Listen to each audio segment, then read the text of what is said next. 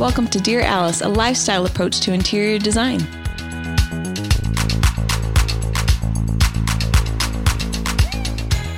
Hello, everyone, and welcome to Dear Alice. Today we have a fun treat for you. We have our very own Brad Mee. He's our editor-in-chief of Utah Style and Design Magazine. Welcome, Brad. Thank you. It's good to be here. Yes, he's also the lifestyle editor of Salt Lake Magazine and of Boca Raton Magazine, all the way in Florida. Kind of an odd mix. Awesome. Sure. Yeah. I like, though, that it stretches kind of coast to coast, and then you can give us a nice snapshot of what editors are looking for today. Sure. Sue and I thought this would be an awesome podcast because so much of our work is like getting things to the finish line so we can shoot it so that hopefully we can turn it over to an amazing editor like Brad.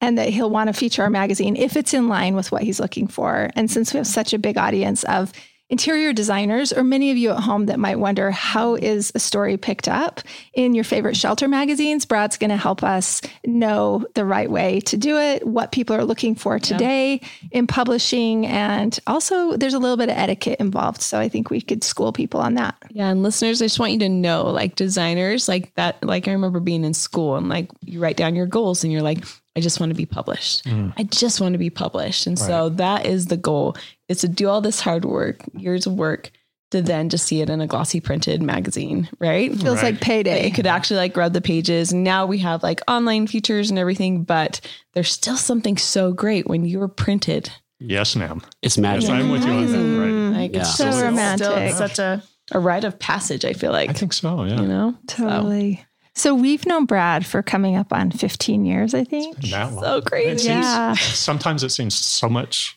like longer yesterday. In a way. Think of so much has happened in 15 years for you, and for us, and for you guys. Yeah, totally. How long has Utah Style and Design been around? So we celebrated 25 years last year. Amazing. So we had a fun issue where we got to go through the archives and pull out our favorite stories and highlight them and best some of our mistakes and that sort of thing. And then I've been at the helm for 20 of those years. Amazing. Yeah. So cool.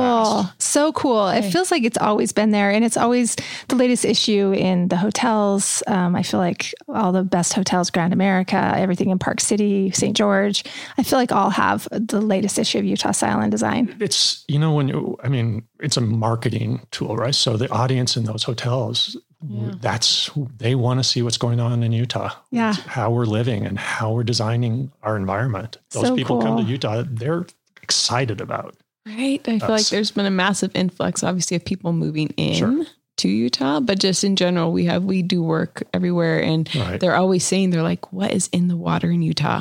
There's so many designers in Utah specifically, which is wild that we just have such a surplus. Well, that and 20 years ago, I was, I'd be on an airplane and someone would say, what do you do? And I say, well, I'm the editor of Utah Style and Design Magazine. And then they're invariably, oh, Utah and style there. How does that work? Not anymore. Oh, good. People, we're on track. I mean, people think so about what, more than half of your projects are out of state, probably. I would guess. Yeah. 80%. 80%. Yeah. It's the norm now. We're so tired.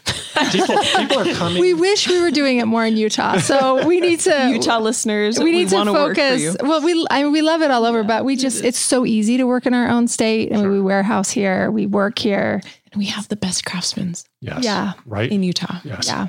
And really there is so much, I don't know. There's a sense of mystery about Utah, I think, and the design that we have. I mean, we're not pigeonholed to mountain or coastal, or we have everything. Yeah, and the pool of talent we have and the artisans is they're coming and taking it from us, right? We're sharing it with everybody now. Totally. And for me, it's just beyond exciting. Yeah, definitely. I was just talking with Anne-Marie Barton the other day. We had a trade event, and she was just saying we have such a beautiful, rich pool of fantastic designers, but also fantastic artisans. And I said, I know we're designing range hoods and railings and shipping them out of state, cabinetry, and driving them to Seattle, Washington, and to California, and using our trades here to go there to do real custom work. Otherwise they're like ready-made cabinetry or semi-custom cabinetry. And so if we want to do something rogue or interesting in design or break a rule, they don't have the tradespeople to support them. And so we have to do it in our own state and drive it there. Right. Fascinating. And I've heard that even a designer will pull a builder. Yeah. From here. I mean, to pull a builder and go somewhere else when they have more than enough work here. Yeah. But it's the only way to get that product that is as good as, and Anne-Marie Barton, I mean, she's another one. I mean, it's just stellar work. Yeah. Unicorn for sure. Yeah, yes. Definitely. Well, tell everybody, how did you get into publishing, Brad? I'm one of those stories that I had no idea. Right? So, there's more, I think, of those than you really realize. Yeah. I went to business school, emphasis in marketing at the University of Utah. And I think there was kind of some like mystique to advertising, it was that bewitched Darren character who had to get to all this creative stuff. So I moved to Arizona. Actually, my brother lived there, and I started as a copywriter for something like your business. It was a high-end furniture group with design studios. And ended up being their advertising director. So that involved photo shoots and placing ads. And somewhere in that mix, a packager publisher in Northern Utah, Joe Packham, she's a powerhouse, came to me and said, would you consider writing a book? Because I had the writing background I had kind of that secondary design knowledge, right? Yeah. And so I think that's when I learned you don't say no to opportunities, even if they don't make sense to you at the time. Yeah. So I said, sure, let's do that. And after the first book, we signed on for 6 total. Amazing. Yeah. What is the book now? So it was a series called Design is in the Details. And I think some of these were in the 90s, early 90s. There are still some of them being published. I don't know if the whole 6, the group is.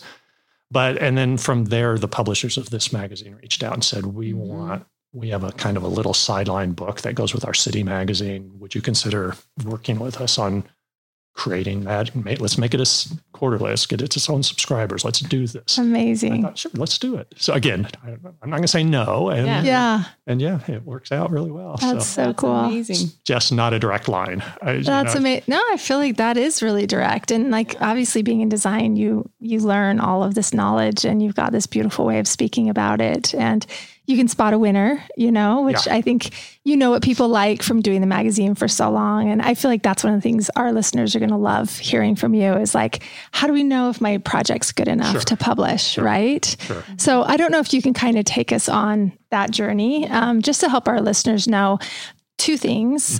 First off, I feel like, how will they know their project is good? Is it okay to submit anything and kind of learn as they go? Or in general, are publishers looking for X? Do you know what I mean? Whole homes, features, how do they learn? Yeah. And for instance, one of the things that we've learned at Alice Lane is that we can't go to print unless we have a kitchen, a primary, living spaces, a powder bath, right? And so some homes, shelters, we just barely shot a recent home and we didn't do the kitchen on the house. The homeowner kind of went rogue. We really don't like the kitchen at all. And we're like, let's not even shoot this kitchen. But then in our minds, we're like, we can't get published then. We don't have a kitchen, but we have the rest of the house.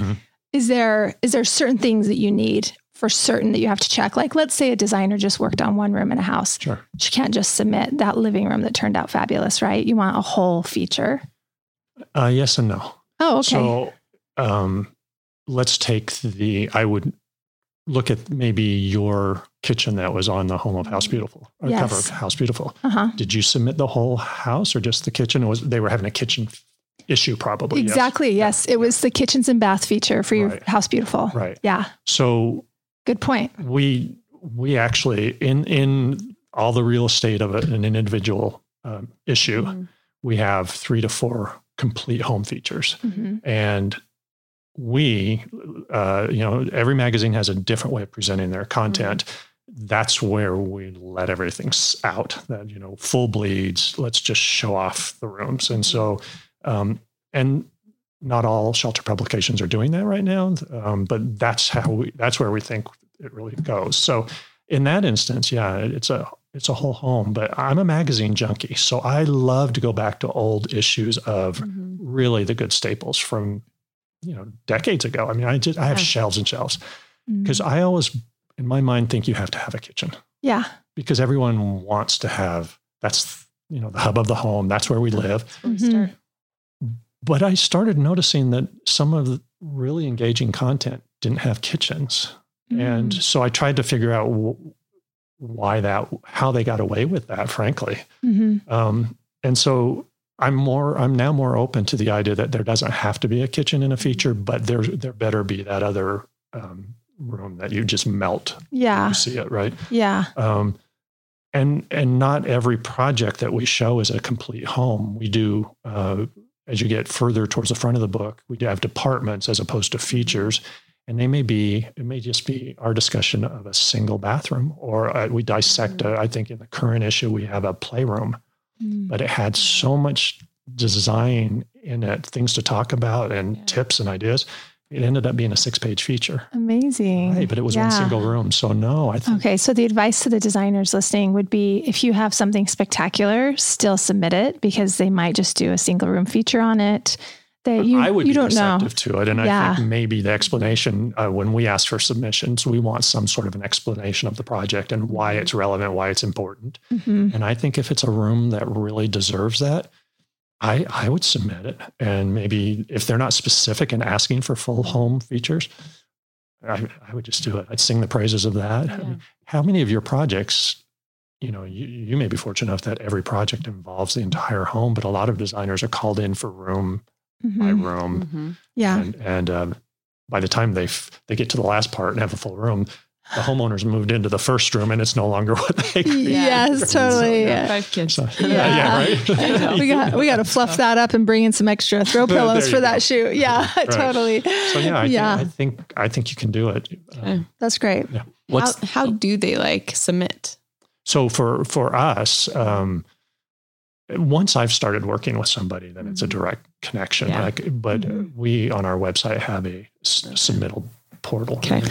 Would you say that's kind of an industry standard? Let's say that wherever these people live, do most magazines have a portal for submissions? Want to be a resource kind of. And is there kind of a grace period in which, let's just say, because this has happened to us before, where we're trying to get something published and it just takes so long to hear back, and so maybe they're not interested. Mm-hmm. Do I self-publish? Do I just put it on Instagram at this point because I don't know if they're going to pick it up? Do I send it to the next magazine? Do you send it to all the magazines, and who bites first? What's the etiquette for the designer in playing with editors and knowing if they have a chance or not? I'd be interested in your input. I can tell you what we believe. Yeah. But you all have been in a lot of publications and you've dealt with a lot of editors. For us, we're a quarterly magazine, right? So if someone submits a home, let's say we have these beautiful homes in the mountains and the landscape out the window is snow covered, it's just dreamy, right? Mm-hmm. That's only going to work in a winter issue. Yeah. And if they submit that to me in the previous spring, that's 9 months until we could possibly present that. Mm-hmm. I will typically, if I'm on my game, I will at least respond and say, there's something here I like. May I get back to you in about 4 more months when I talk with maybe we'll lay it out with our art director and really see how it feels. Or maybe we'll know, oh, I want that yesterday and we'll commit to it. Yeah. But sometimes there is a required period of time just because of that seasonality. Yeah. I think there's so many parts of what you just asked me. One, you don't submit to multiple publications at one time. You and editors understand every other publication out there has a place for a designer. Designers may want a very local audience in which they'll come to their local or regional publications, or they may want the exposure of the national. Mm-hmm. And I've often told someone, listen, go for, if there's a national involved, go. And more often than not, they end up drumming their fingers for a really long time. And I do have to say, if it's too long, and you guys have also exposed this through social media too much, it kind of dilutes its power once we run it. So, but we try to respond within yes or no, or can you give us a little more time within 2 to 4 weeks? Mm-hmm. But it can be that we hold it out for not a full year, but close if it's that kind of seasonality. Yeah. If it's good, submit it. As soon as you have the finished shot, submit that. Even if it's a winter shot in the spring. Right. Just so you can keep it in your bookmark. You never know. And if it's a full home and the editor, there's a powder room that's just knock your socks off. Mm-hmm. Well, it has no windows. I mean, that could be any issue. And the editor may say, I don't know that I have a place for that home, but that powder room is it. Yeah. You know, so you almost have to just create that dialogue, and hopefully the editor, the edit team will work with you that way. Mm-hmm. That's kind of what we try to do. Did you know that 35% of adults report experiencing poor sleep quality? Let me put you onto something that is going to transform your sleep. Cozy Earth bedding is temperature regulating, people. This is huge. If you and your spouse do not sleep at the same temperature, which most people don't, I'm freezing, my husband's hot. This is a massive benefit and breakthrough for us when we started sleeping on Cozy Earth. You can both sleep on the same mattress with the same sheets and be completely comfortable.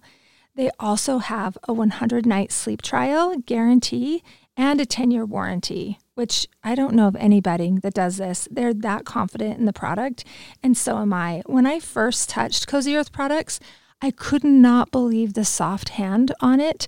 It also almost has like a cool feel to your hand. It's like slippery dolphin, like your feet swishing around is so addictive. I can't sleep with anything but Cozy Earth sheets. I'm obsessed. Also, you need to treat yourself to the ultimate comfort with Cozy Earth. I love the sleepwear.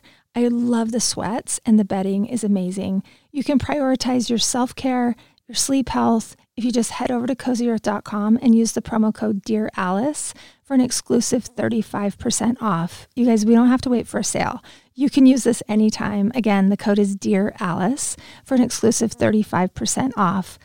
Better sleep awaits you with Cozy Earth. Yeah, that's really good. Okay, another question. If a designer is working with a regional magazine, much like Utah Style, and they're a Utah designer, can they submit a project that they're doing in Texas, or does it need to be a Utah home because it's in Utah Style and Design? So obviously we have a lot of out-of-state readers and they want to see Utah homes in our Utah magazine. Yeah. But our magazine is as much about celebrating our professional, our designers, our architects, as it is about celebrating Utah. Yeah. So absolutely. Just submit it if it's great. Submit it if it's great. Okay. Because we can always relate that to, as a writer, that's just fun. Yeah. Like, wow. You just totally knock it out with mountain homes, but how did you do this beach home in the Caribbean somewhere or something? Yeah. You know, it's fun. Yeah, that is. We think it's fun too. Yeah. Okay, can you tell people, designers in particular, about the etiquette of when to post on social media when you have something in queue to be printed or digitally to come out? What's the best etiquette that you can share? So I'll tell you how we do it, and maybe you can pop in, and I'd love to hear what your experience has been. Yeah. So we're a quarterly publication, so let's say you have this just amazing project. And honestly, we have at tops 10 to 12 pages to cover that project, which means not every image is going to be in there and not every room is going to be in there. So for me, I mean, we're lucky enough to be on a scale where I can actually talk with the designers and really I hate to use the word negotiate, but maybe what we will do is say, listen, I understand this is a great project for you and you need to build your business and you need to market yourselves. Maybe let's have you hold out this part of your project and you can go celebrate that online until we run. I know we've had the luxury of working with you on a couple of things where we've done, we timed the online reveal. And so we kind of do that powerful, like punch online. Yeah. And so we try to schedule that and figure out what works well with the designer and with our schedule. And basically it's really a win-win. That's what we aim for. Yeah, right. Totally. So, but what have you found? Like we do the same thing. I mean, we of course have been around for 15 years before Instagram was around. And so the rule was always let the magazine is king. It shows it first. And then we can start to share all the subliminal images about the space and the story on our end. Once the magazine, but they lead the charge and then we follow. Today we just do it in tandem with them, but we don't try and share any of the story. We might show like pitch trays and sketches of us creating the space, but we never show the finished images from the photographer. We let the magazine show that first. Well, I think that's the safest approach, I feel like, right? That's the smartest etiquette. Yeah. And we've just, because we've been around long enough, that's just the way we've always done it. Mm-hmm. So I don't know if the rules have changed. I know publication wise, you can be in print or you can choose to go digital. Mm-hmm. And we should probably talk about the power of those, because we had one story that was Angie Harrington, who's a Salt Lake City housewife. Mm-hmm. We had her images for 2 years and we're waiting for those to get picked up. And so we couldn't share it. And it was so frustrating. I mean, finally, El Decor Spain picked it up, which we were super excited about, but it was a digital feature. Yeah. No. I think it was House Beautiful. House Beautiful. Yes. Yeah. Sorry. I'm getting my wires crossed. Yeah. So anyway, you just kind of sit around and you wait and you wait and you wait. And then you're like, my gosh, I feel like this is so hot right now. Client's like, when are you going to put my images up? And you're like, so then House Beautiful says, we're going to go and it's going to be digital. Mm-hmm. And we're like, whoa. We've sat on this for 2 years for digital. We want this to be print. And then we say to the client, what's best for you? Do you want? And so we're talking back and forth and we're like, I feel like it has more opportunity to go viral if it's digital. Okay. And it'll be faster than waiting for print, because that would be like 4 more months. Sure. So then we decide for it to go digital, right? Yeah. But then it gets caught behind a paywall. Nobody can look at it unless they subscribe to the online magazine. Oh. So then she couldn't share it, which she's an influencer. So she has a lot of people that want to go see her story, right? From Bravo and everywhere else. We have our influence of so many hundreds of thousands of followers that can't go see the story until it gets unlocked. So it's the most anticlimactic thing. And we were like, did we do the wrong thing? Should this have just gone in print? So we're like, Brad, tell us how to play the game. I like the fact that you're so savvy, because basically any editor wants to hear you say, no, no one has seen this. Yeah. Right. Right. Yeah. That's what they want to hear. Yes. But I have to say, I'm very sensitive to the fact that, I mean, you guys have a lot of projects, right? Mm-hmm. And you're very smart you're very marketing savvy. So a lot of beginning designers get that one project, and that's the one they had photographed. And we want to encourage this kind of the up and comers, right? Mm-hmm. Yeah. And I just don't feel right about making them sit on their one story for a year when they're trying to build their business. So on maybe it's because we are on a smaller level. We're not a national or a regional, but I'd like to find a way that we can work together on it, frankly. Mm-hmm. And there's also a way to present a project. I've had some say, listen, we have been on digital in El Decor digitally. And I said, send me the link, let me look. Yeah. And I mean, everyone does wonderful things, but I can sometimes look at those and think, oh, I missed the boat. Mm-hmm. Those images, how is that a quarter page when it could have been a spread? So all of a sudden I say, no, don't you worry about it. We're going to make you really feel that house. Yeah. And so that's great. I think that's a lot. So even if it's been featured somewhere else, you could still reach out to maybe like in print, your regional magazine, or even digitally, like you said, if it's been, then you could still reach out to maybe a regional magazine that could do a better feature on it. And you could get featured twice for that extraordinary home. For an extraordinary home, there are so many ways to present an extraordinary home. I think we've done one. I mean, the project you did with Rachel Parcell, I mean, you brought us that closet and we worked that reveal. And that was the amazing, like the word you said, stratosphere. Yeah. Had it ready to go. It's going to come out in March 2020. Yeah. Hit the ground. Yeah. The ground couldn't be distributed. No one was going into stores to see it. We couldn't fill it. We were getting phone calls from people in Germany. Will you send us a copy? That sort of thing. Like international. Oh my gosh. We didn't have anyone in the office answering the phone. It was And I thought, I still love how everything worked on that, but that was one of those things you can't control. No, yeah. You should do a redo. I know, no, seriously. Circa 2023. Everybody should get a redo of their March 2020. I think so. Whatever you were doing in life, you get to redo it. Redo. Yeah. Yes. Would you rather, like, if a designer has like a project that's awesome and they're like, man, this is going to be great. Mm-hmm. It's coming down the pipeline. Would you rather them like reach out and say, hey, completion date is this, so kind of get like all the ducks in a row, like before, and you give like the proverbial like thumbs up? There are, or would you rather see it completed? No, there are some designers that if they say it's my work and it's this photographer, then I just say, yes, please. You know, right. That's as simple as it is. Yeah. But that comes from experience of working with somebody and knowing the photographers. So if you're like, we'll have to get Brad's shortlist of photographers when we're done recording. A best of album. Yes. So you'd want to like build a relationship with that person first and probably like be submitting, you know, completed projects, you know, just kind of like. Yeah. I think that would be hard coming out of the blue to I don't know too many editors that would like agree to something they haven't seen. It could be that, you know, if I were lucky enough to scout the project, I mean, there are some projects we featured that, as long as I know who the photographer is, that I know they can capture it, that the minute I'd walk in, I'd say, just bring it to me, you know, that's not that frequent. Okay. Yeah. Cool. But yeah. Yeah. That's great. Okay. So speaking of publishing, one of the things that we sit down and do every once in a while is we have a publishing editor that will sit down and we'll say, here's some scouting photos. Where do you think that this will belong on a national level? Mm-hmm. And she'll let us know what people are looking for. And so I would love to know what you're looking for. I'll tell you what Sarah is telling us these days. I love this. I think it's an interesting thing. Super fascinating. Yeah, totally. So we actually have a project that we just met with her on. It's the Barbie Dream House. And we're hoping for this thing to launch in tandem with the Barbie movie.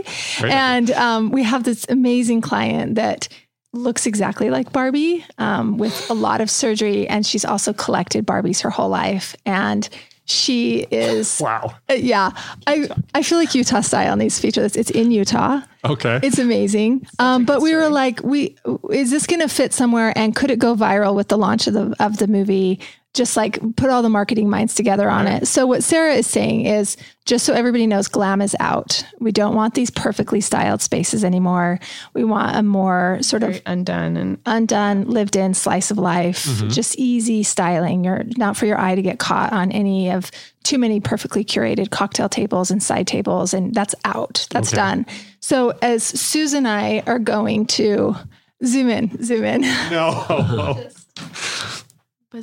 He's looking at Barbie in her dream house.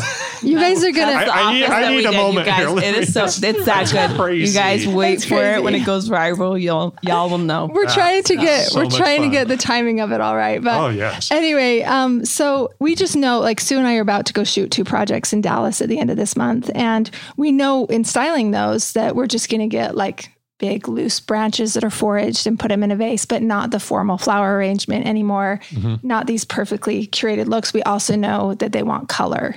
They like organic lines, but it's an interesting, I don't know anything else from Sarah that there's like not too many. Again, I feel like a lot of people kind of grew up with like this like formula of 3, like none of that. Like it is just like, it's a slice of life. It's like you throw your sunglasses down and you just kind of have to style like it all just like serendipitously fell from heaven and you didn't even like try. You didn't zhuzh. Yeah. And it just, it's loose and it's easy and it's believable. Yeah. It's believable. It's relatable. Right. Nothing shiny, nothing too polished, nothing too perfect. Just very, very lived in and very organic. Yes. Is the feedback that we've received. So we're like, we'll style and we'll be like, no, F it up. We got to F it up a little bit because it's too perfect, just right? Like it feels vacant over there. I'm just like, leave it. Yeah. Don't touch it. Yeah. Vacancy's okay. Yeah. Right. So anyway, I don't know if you are giving people any of these sort of things where you're like, it's too glam. It's too perfect. It's too gray. We need color. What are people buying? What do people want to see? Is there something that you're like, as the editor in chief, my agenda is... color. My agenda is, what would you say if to designers looking to get stuff published right now? What do you want? I do think, I don't know that I would go to, I think that's really dialed in and I can see that. And I've had a couple projects come to me that exactly as you described it, and then almost like a theatrical moodiness in the photography, even that's been kind of to the point where I worry about it's been mooted down so much that as for a print publication, it would worry me that if sometimes when you go to print, it goes a little dark when you press. And I would worry that it would not, that it would get a little muddy maybe. Yeah. That's how moody some of, but they are that. I do think that we're not looking for just a beautiful room. We're looking for I want to be in that room. Yes. Aesthetic, right? Yeah. So now for me, maybe having slippers on the floor and a robe over the armchair may work for one person, maybe not for me, but I do agree that if it looks like you have to button your collar and have shoulders high, that's not what we want to see. We want to there's a comfort, right? Yeah. In design. Yeah. You guys know how to do comfort, but still with, I'm eager to see how you do that, because you have a little, even if it seems like a sense of sparkle, even if it's not there, I think. I'm eager to see how you do that. I'm sure you will. Yeah, it's an interesting challenge, and it's something that, Sue and I are always DMing images back and forth about just the perfect amount of undoneness to this room, right? That's believable. You believe somebody could walk in and just sit down and feel comfortable, right? Which is what luxury is right now. Yes. Yeah, it's luxury. Yeah. Like quiet luxury. Exactly. Yes, right. We're not dripping labels. We just really, truly beautifully. Yeah. So I totally buy into that. Yeah. We definitely aren't looking for a pretty room to put on a page. We're looking for a room that inspires someone and wants them to be in it. Yeah. Live in it. Can I live in that space? Yeah. So, I love that. Perfectly said. Yeah.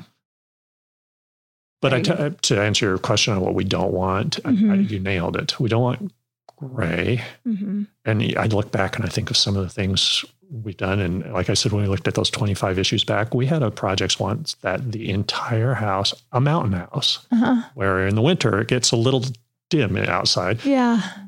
Solid gray and not pale gray, like almost sharp. Cool gray. Yeah. And at the time I thought, wow, this is so editorial right now, because everyone's very editorial. And we look for editorial. We want that little bit of surprise, or even something someone says, oh, I hate that. Yeah. There's an emotion to it. Right? Yeah. Mm-hmm. Good. Totally. I look back at that now and I go, oh my gosh, that was a commitment. I'm so sad. I'm not sure what's wrong. An echo chamber type of design is really frustrating for me. And I don't think we're define echo chamber. It's something that you'll find on Pinterest or Instagram, and then you just keep seeing it and keep seeing it, and it feeds the design. I don't want to call out a design genre, but I will. Farmhouse. Yeah. Right. Yeah. And the white and the black windows and the straw basket and the whole thing.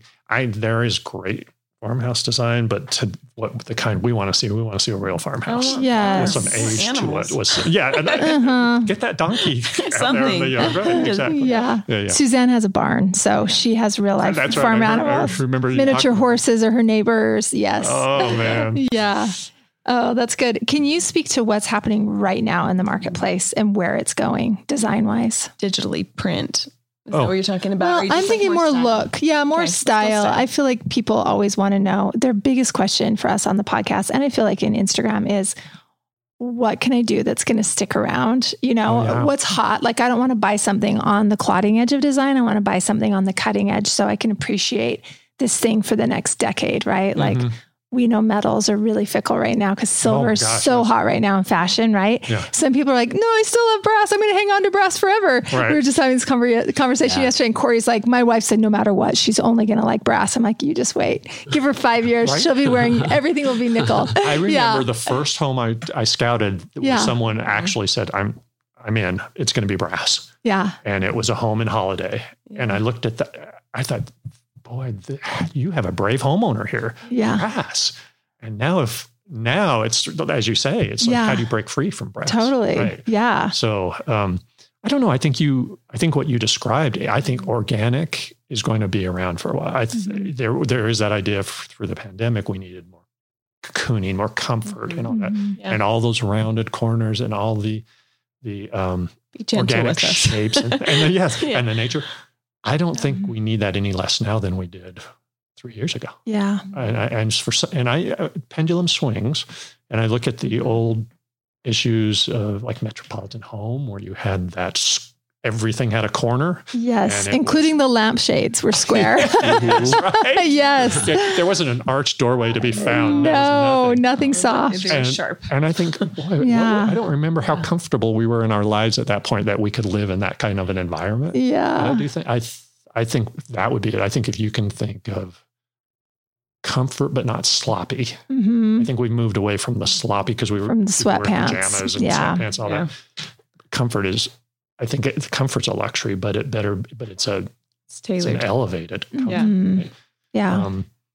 I always worry about things that really all of a sudden become really hot, really fast. And obviously the gray. Yeah. I feel like TikTok has all these micro trends and you're like, you can't sit and talk about micro trends because it's like out in a heartbeat. And so I feel like more like slower design, like what we're all talking about, slower compared to TikTok, obviously, but something that's going to stick around for a decade where we're not going to have buyer's remorse in 5 minutes if we listen to TikTok about what's hot and what the micro trends are.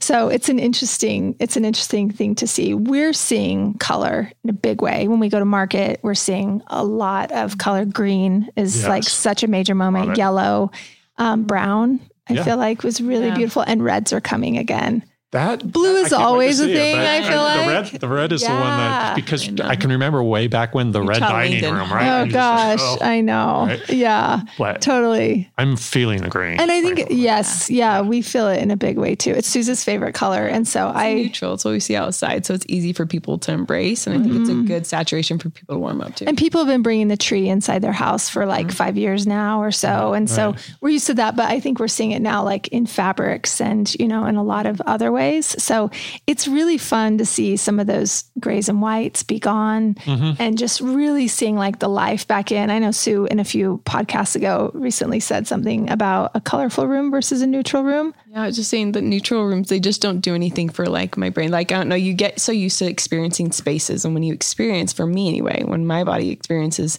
saturation and experiences color, something happens.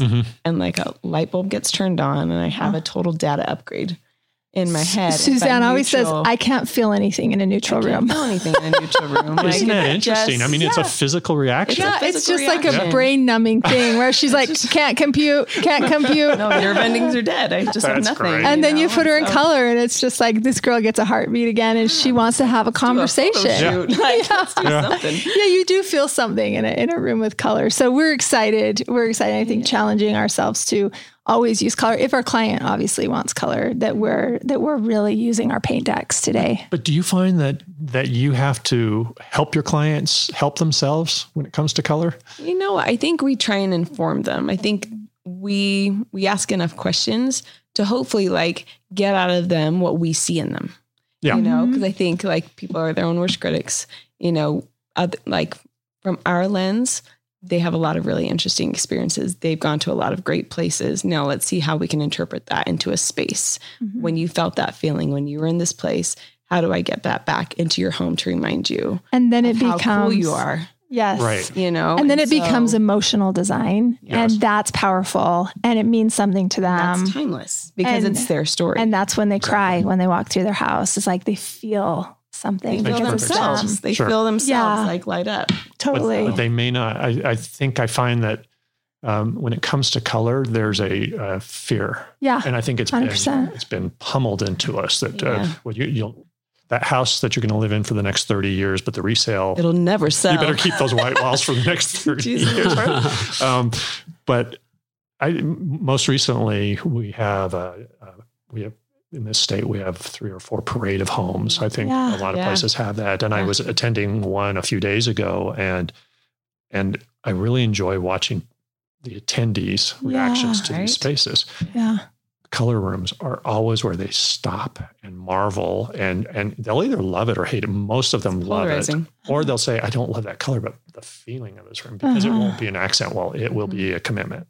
The whole room, ceiling, everything, which tells me that people I think we're hungry for it, but we're afraid of it. So I almost wonder if that's when you guys step in and can translate into that into that's part of what you're wanting. You just don't know it yet. It sure shows well on in our magazine. I mean, seriously, a room with just this color that's almost maybe like, what are they doing? I just raised my hand. Yes, exactly. Yeah, that's so fun. And what a fun thing as an editor to get to tell the story of the people and the color. And I have the best job in the world. You know what I mean? It's fun. Yeah. I love that. Yes. So good. Okay. We have on here, what do you feel like makes a great cover? Yes. Okay. Do you know it when you're, I don't know if you're at this. Yeah. Frankly, I think I do. You know, you should. I mean, right. You've been doing this 20 years and you must be like, well, that's the cover. It's obvious, but I'm going to keep working through this. And then some, there are images I just love. I mean, I think that is going to be the star of the entire magazine. Yeah. And then we put it up as a cover and then we put the masthead over it and it gets lost in the trees or in the views of the mountains or something. It ruins the chandelier. And I go, drats. And then I go back, okay, what was plan B? Yeah. But there are things, I mean. Yeah. But you're probably usually right like 9.5 times out of 10. Well, I think I am. Yeah. But the art director may not agree with me. Between selling the art director, although I have to say we're typically in agreement, and then the publisher weighs in and she would have obviously, a horse in the race. So three of you kind of battle out what the cover is going to be. Yeah. And I think it's more of there's rarely even a negotiation. I think by the time we always present, I mean, the publisher gets the final look and sometimes she's very, has an opinion. And other times she said, well, if that's how you feel about it. And sometimes it's all kind of a game. And there are some issues that are extremely good issues with amazing shots inside. And the cover is really difficult. It's the strangest thing because a great image doesn't always make a great cover. Yeah. Right. Yeah. And I have seen other magazines that don't care whether their masthead shows or their cover lines show. I mean, I'm sure you've seen some where they must have the branding is so strong with those books that even if you can't even find their logo or their masthead, it doesn't matter. They're in. Yeah. Most of us look at it as this brand and the image has to represent. Has brand. To be the hero. Yeah. Yeah, this question kind of came up because I was so curious because I did an internship with Southern Accents. Yes, and by the way, I have like 4 shelves of Southern Accents. So I love that. I do too. It's so sad that went under. But anyway, and I remember when I was there, I asked Karen Carroll, the editor there, I'm like, what makes a great cover? After this question, she's just like, a colorful dining room, colorful dining chair. She's just like, whenever we have that cover, a cover that has dining chairs in a color and their saturation, those sell the best. People grab them off the shelf. And I'm like, I wonder if that is just like universal. If there's like some key thing, you're just like, if I can get one of those, at least like 2 of the 4, quarters of the year, those are going to sell just because of the draw that it has visually. That was what year was that? That was in like 2004. So it was a long time ago, almost 20 years ago. Right. And they were like opinionated. And there was like this glossy green one that she like took off the shelf and she's like, that one that sold out, so. Well, and they probably had, I mean, we don't do focus groups on our covers and we don't really, we think we know because based on what reality is, it's our perception of what did well, or, but we would know what sells off the newsstands and we have to replenish or it brings in new subscribers more. Yeah. And it may not just be the cover, but we would credit that. It's funny because I was looking at, was I listening to? There was another national and the best-selling cover was a dining room. It was El Decor. Interesting. And it was very white. And that was the cover. I would say our best cover, whether it was I think just in terms of when anyone look at all the covers, was actually it was white and it had the homeowner was this design lover. She was also just a beautiful person, beautiful woman. And the designers were very much, they were just a team. And she had this pink, just bright pink dress. And she ran across the image and her heels kicked up. And there was a piece of art that kind of mimicked that form. Amazing. And it was stark white with. Oh, I can picture it. A glossy white staircase going up. Yeah, I love that. It was spectacular. Oh. And I still look at that. And it's my favorite. It's one of my favorite covers. Oh, so good. People do love to look at people. I know that's something that I learned from being in advertising school that, people want to look at people. And I know from our own Instagram account, if there's a human in the image, then it's going to perform 4x what any empty room, beautiful room, but it's just going to perform better because people just want to look at people. So when you were talking to the woman about what you should be shooting in your home, yes, animals, right? Yeah. was asked that also, like if you can get the homeowner in the shop, was there any discussion about people or having you guys in the shop? Did Sarah say anything about getting people in? I feel like she's more looking for the home. Yeah. If we have a homeowner that we think makes sense, which usually 9 out of 10 times we won't. But in the case of Barbie Dream House, where she's and a lot, some of our best work hasn't even been photographed because like they are private and they don't want to be their stuff to be shown. Yes. Right. So totally. But if they have an animal or if I'm nearby and I'm going to go grab my own dog and put it in the picture, then I'll do that. But we were shooting last week and this gal had 4 Savannah cats.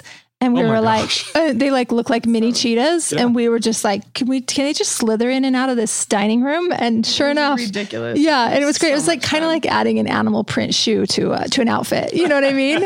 Only you guys could figure that out. It was like this fun little slice of life where it just sort of gave the room a pulse. And so. Did they blend into the animal print carpet? They were the only animal print in the room. So it worked. I know. Have the home for real. She had treats and toys and whatnot, but they were actually quite lovely. I remember leaving thinking, I might need to get one of those just because they're so designer. It looked good in every single room. It's an accessory. Yes, beautiful. You know what I think is interesting about this conversation too is, I mean, not everyone's a magazine lover. Yeah. Probably, right? Yeah. But if you are, this discussion is I don't know. I was just thinking about this, like how many people are going to find this interesting? And then I thought, you know, magazines have particularly shelter publications and fashion publications have this distinct advantage in that glossy and color and it's, and you're not forced to read a magazine. It's a luxury to find time to sit as long as it's a good one. Like that's where we're very careful about, boy, don't dumb down the paper. Uh-huh. Make sure the printer's on and make sure the printer's on. Because this is a piece, like fashion is the same way. Let me sit down and just enjoy this. Uh-huh. There's nothing coming at you online. Yeah. You have pop-up ads, you have all these things. Totally. You get to pace your thing. You get to decide you get to step into that room and live in it for a minute. Mm-hmm. And then you get to leave and come back later and tab it or whatever. And I just think, that's how I do it. When I get magazines, I actually set them on the entry table. Yep. And I won't let myself immediately, as an editor, I want to go through and see what's going on there. But as a reader, I just want to set that aside. Mm-hmm. There'll be some time with a drink in hand, sitting in a quiet corner. And that's my moment of having it. And I think, that's the beauty of magazines. Yeah. You just digest them slowly. Mm-hmm. There's no amygdala hijack. You're not the 3-second thing on TikTok and everything else. You're just like life in slow motion, filling the pages. Nothing makes me sadder than Better Homes and Gardens, thin pages. Oh. And it's so thin. You feel like you're going to get the print on your fingertips. Like it's going to rub off. You know what I mean? And it's just such and the images aren't gorgeous. And you're like, no, we really need that thick glossy, you know, just to really let this thing shine. And I swear, much like when we're getting a project shot, the room's beautiful, but when you see it in the lens or the photograph, you're just like, that room is so amazing in your camera. When it's given parameter. Yes. No, it just kind of like crops it in. You're just like, oh my gosh. And then take that gorgeous image and print it on glossy paper in a magazine. And it's the most amplified, most beautiful version of the image of that home. Mm-hmm. It will ever be, I think. And so and you're like, that's a book cover. It's like on a stage. Cover, yeah, totally. Know? It's so, so beautiful. And I'm not a reader. And so I love a cocktail table book with big, gorgeous images. I love Utah Style and Design with big, gorgeous images. And I can just visually read the room without having to necessarily read. If I'm interested in, who's that designer? And then I'll hurry and go through it all. I shouldn't be telling an editor. I was just going to say, as a writer, you're killing me. I know. No. Everybody else here likes to read. No, you're not alone. Yeah. Magazines, like it's a good snapshot, everybody. Even if you're not a crazy reader, like I get tired and I start to fall asleep if I'm reading a book, but a magazine I digest because it's an article like very specific about a home. And I'm like, I like what you were talking about. It's like not a lot of reading either. And you can kind of take it in and I want to know the story. Mm-hmm. That's a beautiful thing is like you have these spaces and they're so specific to the human. Mm-hmm. and we design for the human. So I find it really interesting, and you would, you know, too. Oh, for sure. I'm guilty of it too. It's not a ton of reading, but usually like if you're fascinated with what am I looking at, you're like, I've got to read this bit. That's where the cut lines and the captions, some people say I never read the story, but I always read what's on the image. But those are in some publications, that's all sourcing. What's the light fixture from? It doesn't explain the solution to that story, that design problem solving, maybe they designed it or something. So, yeah. But I actually had interviewed a notable designer here, and he said his enthusiasm for being in the magazine was, or being in a magazine, And I'm interviewing him, and I have to say there's a lot of work. Obviously, there's a lot of work that goes to every one of those stories. If you think about the work you do to get it ready, and the photographer, and then for me to do the interviews and write, it's, that little 8 pages is a ton of work. Yeah. And he said, well, sure, ask questions, but I will tell you, I never read the stories. And I thought, let me just make an observation here. Don't tell that to the writer before he writes about you, because you've already lost him a little bit. Yeah, for sure. But in the end, I did get a nice note, and he said it was well done. Yes. And I thought, okay, well, at least he's read one. So yes, for sure. Yeah. For sure. I always pour through ours. Yeah, you really do. You're a great writer. Well, you have to remember. And you make us sound a lot better too. I'm like, I know I didn't say that quote as good as he said that he did. No. Well, he may have said that. You guys would never be. But, no, you're so good at making us always sound really good and look good, and the typography and the color, and it's an art form. It's beautiful. Isn't that brilliance though? Like you get so many people that are just like master of their realm, you know, and it just elevates. You have a good photographer, you have all the craftsmen, you have the designers, you have a great willing client, you have a good writer, and then you get this magazine on a platter, and it's beautiful. I mean, that's our job, right? End of day, you're just like, gosh, I'm so proud of what we do. Yeah, and rewarded too. I mean, super rewarding. I think the idea of like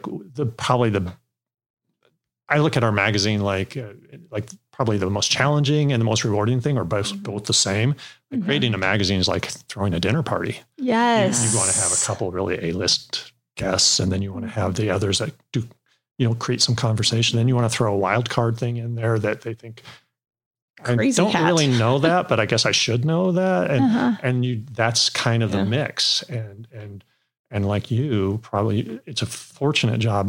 I'm not counting digits or something that never ends. Yeah. There's a start to the project, and in the end, there's a print thing that lands in my hand. And then I get to take a breath and I start into the next one. It's a really nice pace. And I would imagine the same with your projects. Right? Yeah. If it was constantly just installing carpeting for a living. There's I don't know. No, it gives you a minute. I feel like and it gives you a minute to sort of celebrate the win, you know? Yes. And you don't always get to have wins in life, or if you do, you might not. I'm not good at celebrating my life wins and being like, that was a monster day. This just happened. We should go eat cake. You know what I mean? Yeah. Like it's just like they, you know, as old as I am you have too today, many wins. Maybe they just keep coming. I really don't. We actually, for a year, like, before the pandemic, Chicago flies the W when they have a win.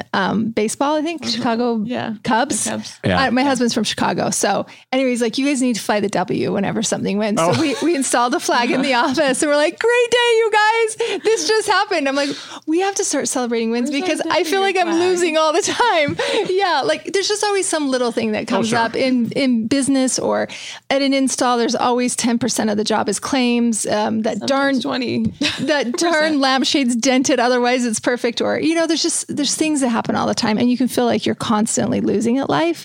But when you do get published, I think it's the greatest W that any of us can experience. You know what I mean? Yeah. And it feels like the project is complete, that you just celebrated 50 people's talents, right? From every craftsman, everybody coming together, the beautiful copy that you write, the art director choosing the perfect type. And you know what I mean? Like it's this massive amount of talent, and we don't tell you how to write the magazine, and you don't tell us how to design the house, but somehow it all comes together in this beautiful crescendo where we all just get to like hand over heart, feel like it's such a nice way of putting it. 'Cause that's really what it is. It really is. And it's so big. And I think, you know, when Suzanne says the goal of a designer, when we write down why we want to do it is like to get published is one of the big things. And when it happens, you're like, I can hang my hat on this. Guess we're done. And you throw the homeowner in there, and you think of someone who's willing to share their life and their personal likes and dislikes. Mm-hmm. And I don't underestimate that. I years ago had mine published, my own published, and I always remember what that experience is like. Yeah, because you never want to. It's vulnerable. Yeah, it is vulnerable. Yeah, so, yeah, and you just keep futzing with it, and keep trying to perfect it and steam the sheets, and there's always a million more things you can do. But you're like, let's just take the picture so I can have my life back. Well, but it is very vulnerable. You guys have to share with us. I have the best job in the world. Actually, this is our year of capturing. Like the last 2 years, we've just spent in design mode and in installation and stuff. And this is the year we're capturing a lot of work. Nice. So we will be sharing more with you, which is very exciting. Yeah, definitely. Okay, two more questions. Sure. Number one is, what inspires you, or how do you get inspired? I was thinking about that question, and I have to say, I just think it's beauty. I mean, that's such a weird coin term, but I like to have beauty around me, and however you want to define what that is at the moment. I've never understood. I absolutely have no understanding of people don't have a pride of place. Like people have a home, but they don't care what it is, because I think you can elevate your life with your surroundings. Yeah. Right? And I'll go to a restaurant and suffer okay food if it's an amazing decor or an experience. Yeah. Or a garden that you can, that inspires me.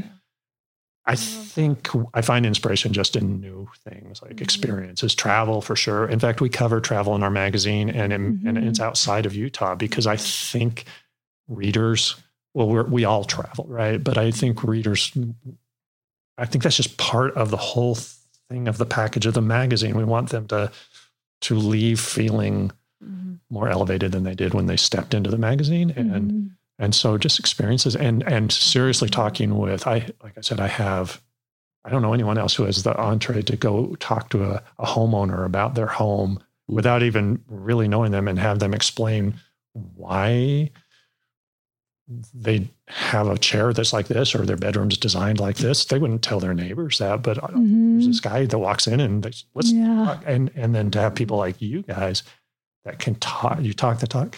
I just soak it up. I mean, that's inspiring to me. Yeah. It's just the best part of the job, really. Oh, that's so great. Yeah. That's a great answer. Okay. And then this is a question that we ask everybody that comes on the podcast. How do you define luxury? That's such a loaded question, isn't it? I know. It's a hard one. And if you need a minute, this question came from Martin Lawrence Bullard. They asked him in one of the shelter magazines, probably like 4 or 5 years ago. And we ask everybody that comes on, and they asked him how he defines luxury. And he said, luxury is not saving anything for best. It's he's like, I use my Hermes butter knife every day to butter my toast. I eat on my china. I drink with my nice goblets. I don't just pull them out for Thanksgiving. I sleep on my best sheets every day. So luxury is not saving anything for best. Just live with all your best stuff every day. Yeah. And so we were like, what a great answer. And then we've had, really great answers that were like having friends your whole life is a luxury. Friends. Time is a luxury. That's a luxury. I've thought about that. And I would say time, but then I immediately think, but how does your home help with that? Yeah. And I think it's a luxury to have a home that works for you. Mm-hmm. I mean, a beautiful home that doesn't function and provide you time to enjoy it is not a beautiful home. Yeah. Right? So I think that's really important. Does that actually translate through an image? Mm-hmm. Maybe not, but it certainly translates through the story we would tell about that. I think there's a sense of, there's trust, I think, is a luxury, particularly in a home. Like, do you trust that what you have is going to make you live as how you want to live, like when you, and is it authentically represent you? I mean, there's something about that, like you totally trust your home, and it's just real to you. Mm-hmm. I think that is such a hard one. I do love that example. Yeah. But I don't think it's not opulence anymore. I mean, I think of the 80s sense of luxury, and you think extravagance, opulence, and all of that. Mm-hmm. That could be, but comfort is absolute luxury. I actually think of that. I think that's probably number one in our little realm of the magazine. If we can translate a sense of comfort, but elevated comfort, then people think that's luxury. Yeah, totally. Especially with quiet luxury being kind of an emphasis today, which I just really love. It feels super honest. Yeah. And it feels like you're just living well the best way you know how, and it doesn't have to come with labels or tags or anything like that. It's just like perfectly fit for the way that you want to live. I agree with you entirely. Yeah. But I really love that movement. It feels really, really right. So yeah, that's a fantastic definition of luxury. Brad Mee, thank you so much for coming on Dear Alice. This was so much fun. This was fun. I know our listeners. Let's do this next week. Again, me too. Yes, I know our listeners are going to love this. If you guys have any questions for us, we can always create a podcast around them. Just send them to dearalice@alicelanehome.com. Thanks again to Brad Mee for joining us, and we will catch you next time.